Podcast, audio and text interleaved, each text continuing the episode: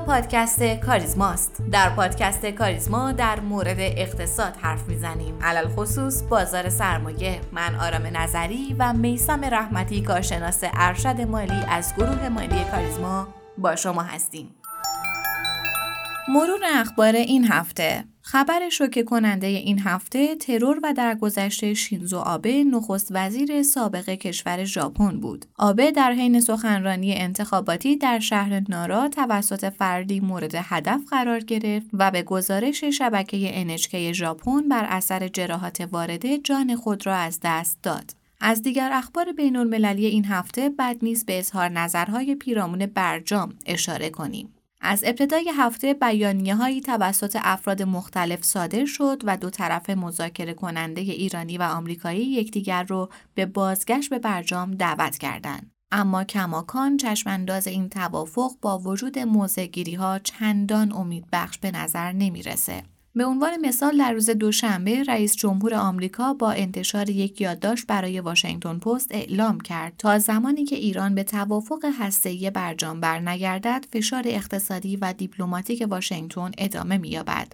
همچنین سخنگوی شورای امنیت ملی کاخ سفید آن داشت خواهان دستیابی یک توافق هسته‌ای هستیم که بتواند بلند پروازی هسته‌ای و دست کم تسهیلاتی ایران را از دستور کار حذف کند. از سوی دیگر سفیر ایران در وین بیان نمود طی رایزنی های فشرده که هفته گذشته با جوزف بورل در تهران داشتیم توافق کردیم که به طور غیر مستقیم و از طریق اتحادیه اروپا با ایالات متحده دیدار کنیم.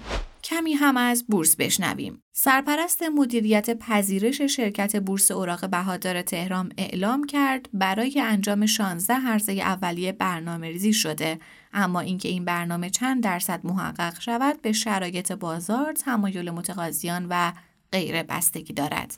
عرضه خودرو در بورس کالا توسط شورای عالی بورس در این هفته با هماهنگی وزارت سمت تصویب شد. طبق گفته معاون عملیات و نظارت بر بازار بورس کالا مقرر شده فرایند عرضه با یک کلاس خودرو آغاز اقدام به عرضه خودرو در بورس کالا کنند. و اما افزایش قیمتی دیگر در راهه. حسین علی شهریاری رئیس کمیسیون بهداشت مجلس گفت اینکه فکر کنیم قیمت دارو افزایش پیدا نمی کند شدنی نیست. اگر بخواهیم مدیریت درست داشته باشیم فقط می توانیم سی درصد هزینه مواد اولیه دارو را کنترل کنیم و قطعا قیمت دارو افزایش پیدا خواهد کرد. و اما های این هفته و در سطر اون خبر عجیب. مدیر اجرایی گروه زرماکارون اعلام کرد زرخودرو مجوزهای جدید برای تأسیس کارخانه خودروسازی را از وزارت سمت دریافت کرده. بر اساس این وعده قرار قطب سوم خودروسازی در کشور متولد بشه و رقیب جدیدی برای ایران خودرو و سایپا ایجاد بشه. خودروسازی که وعده داده سال یک میلیون خودرو تولید کنه. اون هم خودروهای اقتصادی که با تولیدات چهل سال گذشته تفاوت داره. اما به نظر می‌رسه سیل گزارش های خوب هم در راهه. یکی از پرسر و صدا ترین سماهه های این هفته گزارش سماهه شاوان بود. شرکت پالایش نفت لاوان در سماهه بهار به ازای هر سهم 2032 ریال سود محقق کرده که نسبت به مدت مشابه سال قبل 108 درصد افزایش داشته که بسیار فراتر از انتظار بوده. همچنین شرکت سازه پویش با نماد خ پویش در دوره 12 ماهه منتهی به اسفند 1400 به ازای هر سهم 1089 ریال سود محقق کرده که نسبت به مدت مشابه سال قبل 358 درصد افزایش داشته.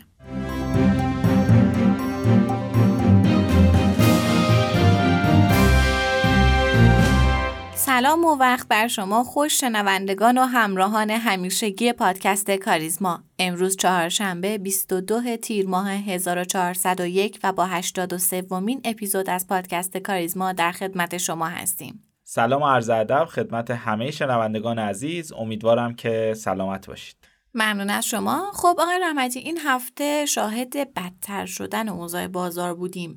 هم شاخص کل هم شاخص هموز با افت خیلی زیادی همراه شدن.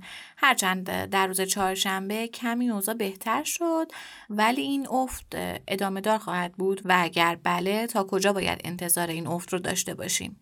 خب اگر دوستان در هفته گذشته با ما همراه بوده باشند ما گفتیم که شاخص کل و شاخص هموز در مسیر اصلاح قرار دارند و با از دست دادن محدوده یک میلیون و هزار واحد اولین محدوده حمایتی شاخص کل عدد یک میلیون و هزار واحده.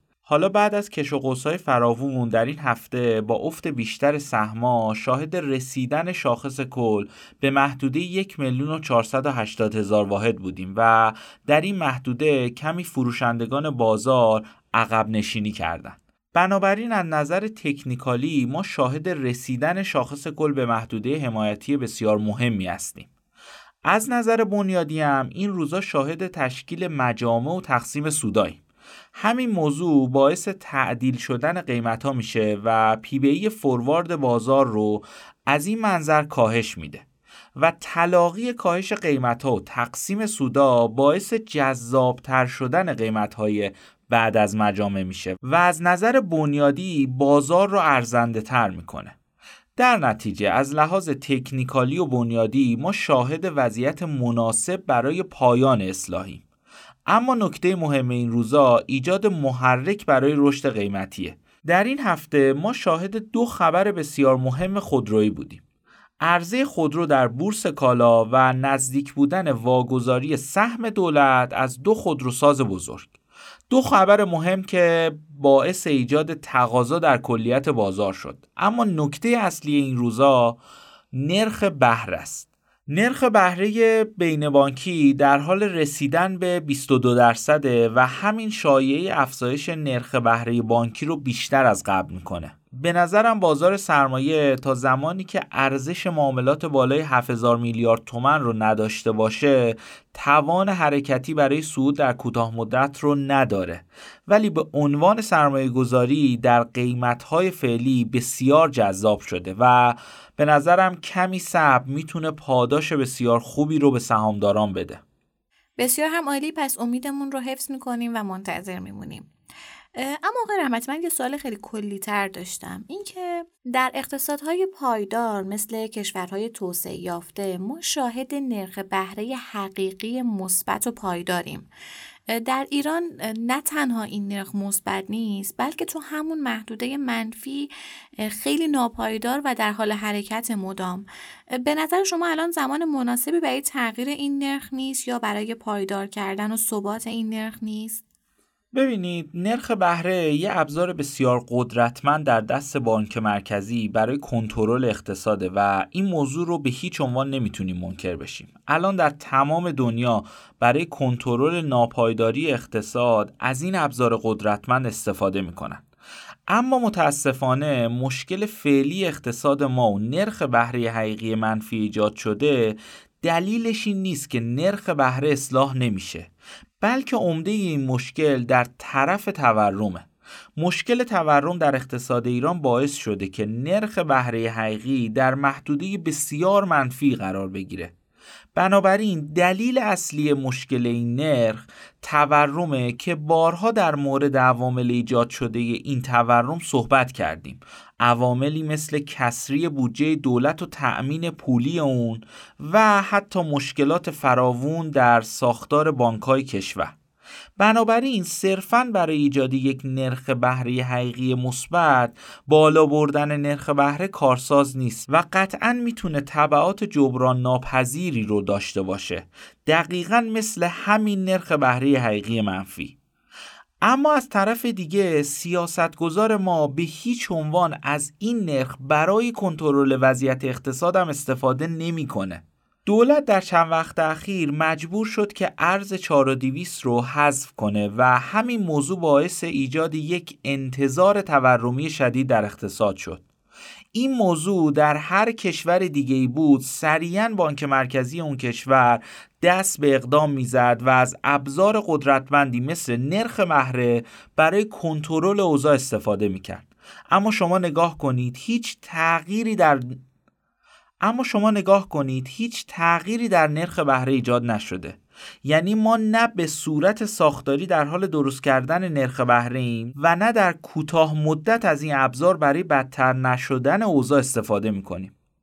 بنابراین نه دائم بالا بردن نرخ بهره می‌تونه اوضاع رو کنترل کنه و نه ثابت نگه داشتن اون در کوتاه مدت یکی از طبعات شدید ثابت نگه داشتن نرخ بهره در این شرایط فعلی هم نابرابریه. در نتیجه بالا بردن نرخ بهره با توجه به شرایط تورمی می‌تونه کمک کننده باشه اما عدم کاهش تورم در آینده می‌تونه اوضاع رو هم بدتر از امروز کنه.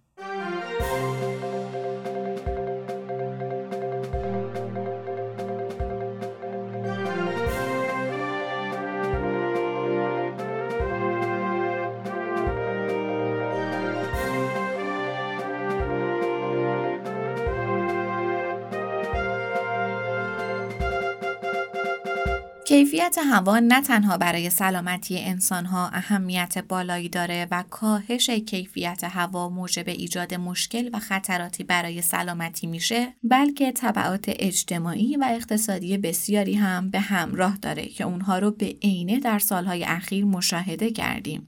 یکی از مهمترین مواردی که کیفیت هوا رو تا حد ناسالم کاهش میده موزل ریزگرده. ریزگردها در سالهای اخیر طبعات منفی بسیاری برای کشور ما داشته. این طبعات از اختصاص بودجه های بسیار کلان برای کنترل این موزل گرفته تا خساراتی که به بخش های مختلف از جمله صنعت و مهمتر از همه سلامتی افراد وارد می‌کنه. در این قسمت از پادکست کاریزما در نظر داریم در این خصوص با جناب آقای یوسف رشیدی عضو هیئت علمی پژوهشکده علوم محیطی دانشگاه شهید بهشتی گفتگو کنیم. سلام آقای رشیدی. خیلی خیلی خوش اومدید به این قسمت از پادکست ما. خواهش می‌کنم بنده هم سلام و عرض ادب دارم خدمت شما و تمام شنوندگانی که این صحبت رو میشنون زنده باشید. آقای دکتر اول از همه به ما توضیح بدید که این منشأ این ریزگردها کجاست؟ چه اتفاقی میفته که این ریزگردها مثلا از یک کشوری مثل عراق میان وارد کشور ما میشن. ما سالهای قبل شاید بودیم که مثلا فقط خوزستان و ایلام رو درگیر می‌کرد الان شاهدیم که حتی تا تهران هم میان دیگه. یعنی حتی می‌رسه به مناطق مرکزی کشور. و چی کار باید بکنیم؟ اینا از کجا اومدن؟ چه اتفاقی افتاده؟ یه مقدار راجع به این اول توضیح بدیم بعد برسیم به تبعات اقتصادی که این موضوع واسه کشورمون داره. بله خواهش می‌کنم. بحث گرد و غبار خب بالاخره یک پدیده هستش که طی سالیان اخیر شدتش و در حقیقت مقدار افزایشش بیشتر شده. به خاطر همین هم هستش که حتی سازمان هواشناسی جهانی از سال 2004 میلادی تقریبا میشه هلوش 16 سال پیش اینطورا شروع کردش 16 سال پیش شروع کرد به کار کردن تو این زمینه تو حوزه حوزه مختلف دنیا که مثلا ما تو حوزه میانه و شمال آفریقا و اروپاش قرار داریم که در حقیقت بیاد یه آگاهی رسانی و یه اطلاع رسانی تو بحث گرد و با توجه به خسارت هایی که می‌زنه انجام بده اما حالا علتش چی هستش؟ علتش بالاخره اتفاقاتی که بشر تو این چند سال برای این حوزه کشورهای اینجا افتاده که یک سریاش دستاز بوده یک سریاش طبیعی بوده مثلا کمبود بارندگی نمی‌دونم خوش شدن تالاب ها و همینطور رها شدن زمین های کشاورزی. یا جنگ ها یا که این اتفاق افتاد این یه, یه بخشش که تغییر اقلیم بوده یه بخشش ما خوب زمین رو مدیریت نکردیم. یه بخشش جنگ ها بوده که زمین های کشاورزی رها شده. اینو باعث شده که ما زمین های بایری داشته باشیم یا زمین هایی که خاک سوز داشته باشن. بعد این خاک سوز وقتی که در معرض باد شدید قرار می‌گیره و هر چقدر شدت باد بیشتر باشه توده گرد و غباری که به هوا بلند می‌کنه بیشتر میشه. بعد این توده گرد غبار میره در سطوح فوقانی جمع. بعد تو سطوح فوقانی میره در مسیر جریان ها حرکت می‌کنه و به کشورهای مختلف. ما دیدیم دیگه از سمت عراق و عربستان و کویت و از این کشورها ما در حقیقت وضعیت گرد و از شمال عراق ما گرد و داریم که به تهران حتی می‌رسه. کلا ما در محدوده قرار داریم که کمربند گرد و غبار هست یعنی از شمال آفریقا گرفته عراق بعد همینطور میره تا شمال شرق کشورمون. این مسائل هستش اما نکته مهم این هستش که میشه این مسئله رو کنترل کرد. ما هر جا اگه بتونیم خاک رو تثبیت کنیم یعنی مثلا حالا به روش های مختلف حالا بریم درختکاری داشته باشیم یا گیاه های سازگار با اقلیم منطقه رو داشته باشیم یا از روش های شیمیایی حالا البته روش های مالز پاشینه که مواد شیمیایی نفتی هست توصیه نمیشه ولی محسوب شده دیگه. بله. ولی خب دیگه وقتی که دیگه شما هیچ راهی ندارید دیگه مجبور هستیم از این اتفاق از این کار جلو پس بنابراین ما خاک سست داریم در مجاورت ورزش باد و این اتفاق گرد و غبار میفته بله بسیار عالی. آقای رشیدی یه مسئله که هست اینه که این ریزگردها همینطوری که ما فقط میبینیمشون توی هوا که حالا هوا رو کدر می‌کنن تو ریه هامون میرن. این فقط همین ظاهر ماجرا نیست. یعنی اینکه فقط به ما انسان ها خسارت نمی‌زنه خسارت جانی و سلامتی اون رو تهدید نمی‌کنه. این مسئله یه تبعات شدید اقتصادی داره. یعنی اقتصاد کشور ما رو هم تهدید می‌کنه. یه مقدار راجع به این مسئله توضیح بدین. چی کار می‌کنه با اقتصاد ما؟ چطوری این رو تحت تاثیر قرار میده بله. تبعات اقتصادی چیه؟ و علاوه بر اینکه حالا مثلا ما بیام هزینه های درمان و اینها هم در نظر بگیریم. بله. بقیه این موارد شامل چیا میشه؟ بله. ببینید ما هزینه ها و اتفاقاتی که میفته یعنی تأثیری که گرد و به چند دسته تقسیمش می‌کنیم. یکی تاثیرش بر تغییر اقلیم هستش. یعنی همونطور که گاز دیوکسید کربن روی بحث موازنه تابشی اتمسفر تغییر ایجاد می‌کنه. گرد و غبار هم همین کار رو می‌کنه. یعنی در حقیقت می‌تونه روی بحث تغییر اقلیم تاثیر بذاره. تغییر اقلیم باز دوباره تبعات خودشو داره. یعنی بالاخره گرم شدن زمین از دست رفتن سکونتگاه تبدیل شدن زمین های کشاورزی به زمین های باری یه بخش از کاره. یه بخش دیگه که خیلی مهمه و شما هم به درستی اشاره فرمودید بحث تاثیر روی سلامتی هستش که ما تاثیر بر سلامتی گرد و رو به دو دسته تقسیم می‌کنیم. یعنی یه سری اثراتی هستش که روی بافتای بیرونی ما می‌ذاره مثل چشم و گوش و اینا که بیشتر رو چشم تاثیر چون ذرات معلق بسته به اینکه اندازهشون چقدر باشه تاثیرشون رو, روی اندام های خارجی هستش یا اندام های داخلی ذرات معلق درشت مثلا مثل ذرات معلقی که قطرشون از ده میکرون بیشتر باشه که ما تو گرد غبار همه طیف ذرات رو داریم. یعنی که هم ذرات درشت رو داریم هم ذرات ریز رو داریم. اینو باعث صدمه رسیدن به چشم و آسیب های چشمی میشن. بعد ذرات معلق ریز وارد سیستم تنفسی ما میشن. بعد از سیستم تنفسی ریه رو درگیر می‌کنن. بعد قابلیت جذب اکسیژن رو کم می‌کنن. این مرحله اول طرف دچار تنگی نفس و اینا میشه.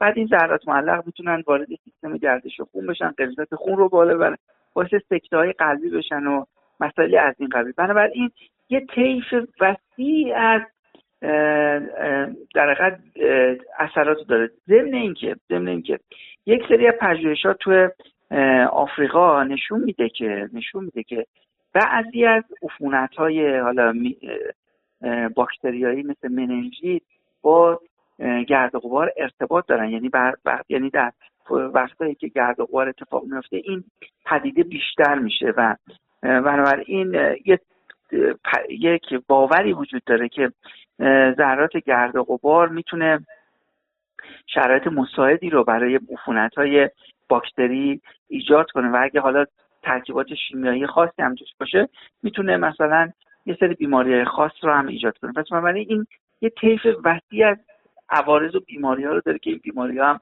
باید براش حالا دارو تهیه بشه مراقبت های ویژه. یه سری تاثیر روی محیط زیست داره یعنی اینکه در حقیقت می‌تونه مسیرهایی که مثلا فرض کنید که خطوط انتقال برق هستش که گرد و غبار روش بشینه و بعد رطوبت به اینا برسه می‌تونه باعث خراب شدن آسیب رسیدن به تجهیزات برقی بشه و از این بابت می‌تونه به سیستم انتقال برق صدمه بزنه. می‌تونه رفت آمد فرودگاه ها رو مختل کنه و به موتور هواپیما آسیب بزنه. چون بالاخره موتور هواپیما طراحیش برای این نیستش که گرد و خاک بره داخلش نه. طراحیش برای اینه که سوخت و هوا اونجا محترق بشن و نیروی رانش ایجاد بشه موتور هواپیما ایجاد بشه. ولی خب گرد و غبار می‌تونه باعث صدمه رسیدن به اجزای داخلی موتور هواپیما بشه. بعد اگر شما در جایی باشین که نیروگاه خورشیدی وجود داشته باشه می‌تونه بیاد روی پنل های خورشیدی رو بپوشونه و در حقیقت بازدهی پنل های خورشیدی رو کاهش بده. بنابراین مجموعه ای از عوامل خسارت اقتصادی می‌تونه این گرد و غبار داشته باشه که مسائل بهداشتی عمده ترینش هستش بعد میره سراغ مختل شدن حرکت هواپیما آسیب رسیدن به موتور هواپیما آسیب رسیدن به تجهیزات انتقال برق و نیرو و اینا.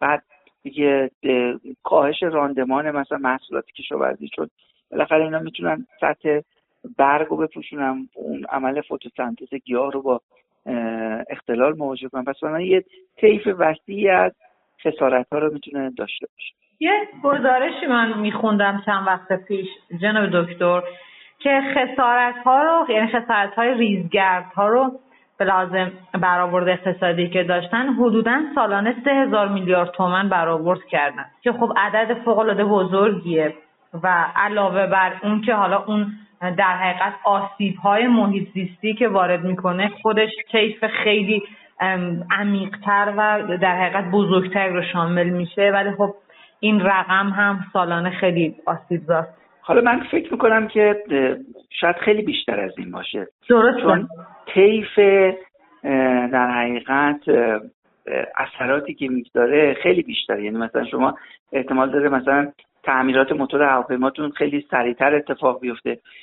اختلال در سیستم های انتقال نیرو و تخریب اونها رو شاید در نظر گرفته نشده و من فکر می‌کنم این حداقل خسارت هایی که گرد غبار به کشور ما وارد می‌کنه و شاید خیلی بیشتر از اینا باشه. شاید شاید فقط هزینه بهداشتیش همین رقم باشه و موارد دیگهش بیشتر از این خواهد شد. قطعا وقتی که حالا باعث تعطیلی کارخونه ها میشه باعث آسیب رسوندن به مثلا تجهیزات کارخونه ها و اینها میشه قطعا دستگاه ها رو از کار میندازه. وقتایی خب قطعا خیلی خسارتش بیشتر از این عددها باید باشه. بله و واقعا لازم هستش که ما اول توی منشه های داخلی خودمون اقدام کنیم. بعد بتونیم با هماهنگی با کشورهای منطقه زیر چتر سازمان هواشناسی جهانی. چون فرضا ما بگیم که من ادعا کنم که مثلا عراق منشه یا مثلا بگیم عربستان این خیلی جذاب نیست مثلا یه کشور دیگر رو من مثلا ما اعلام کنیم ولی اگه یه نهاد بین المللی علمی مثل سازمان هواشناسی جهانی که زیر نظر مثلا سازمان ملل بیاد بررسی کنه که بررسی هم شده و تقریبا هم معلومه که کجاها توی خاور میانه چون مدل های پیش داره نشون میده که کجاها منشه هستش از کجا به کجا می‌رسه شدت این شار تولید گرد و غبار و غلظت در نقاط مختلف شده هستش. فکر کنم بشه یک اجماع منطقه ایجاد کرد و روی کاهش منشه ها و همینطور عواقب و اثرات سوء اون کار کرد.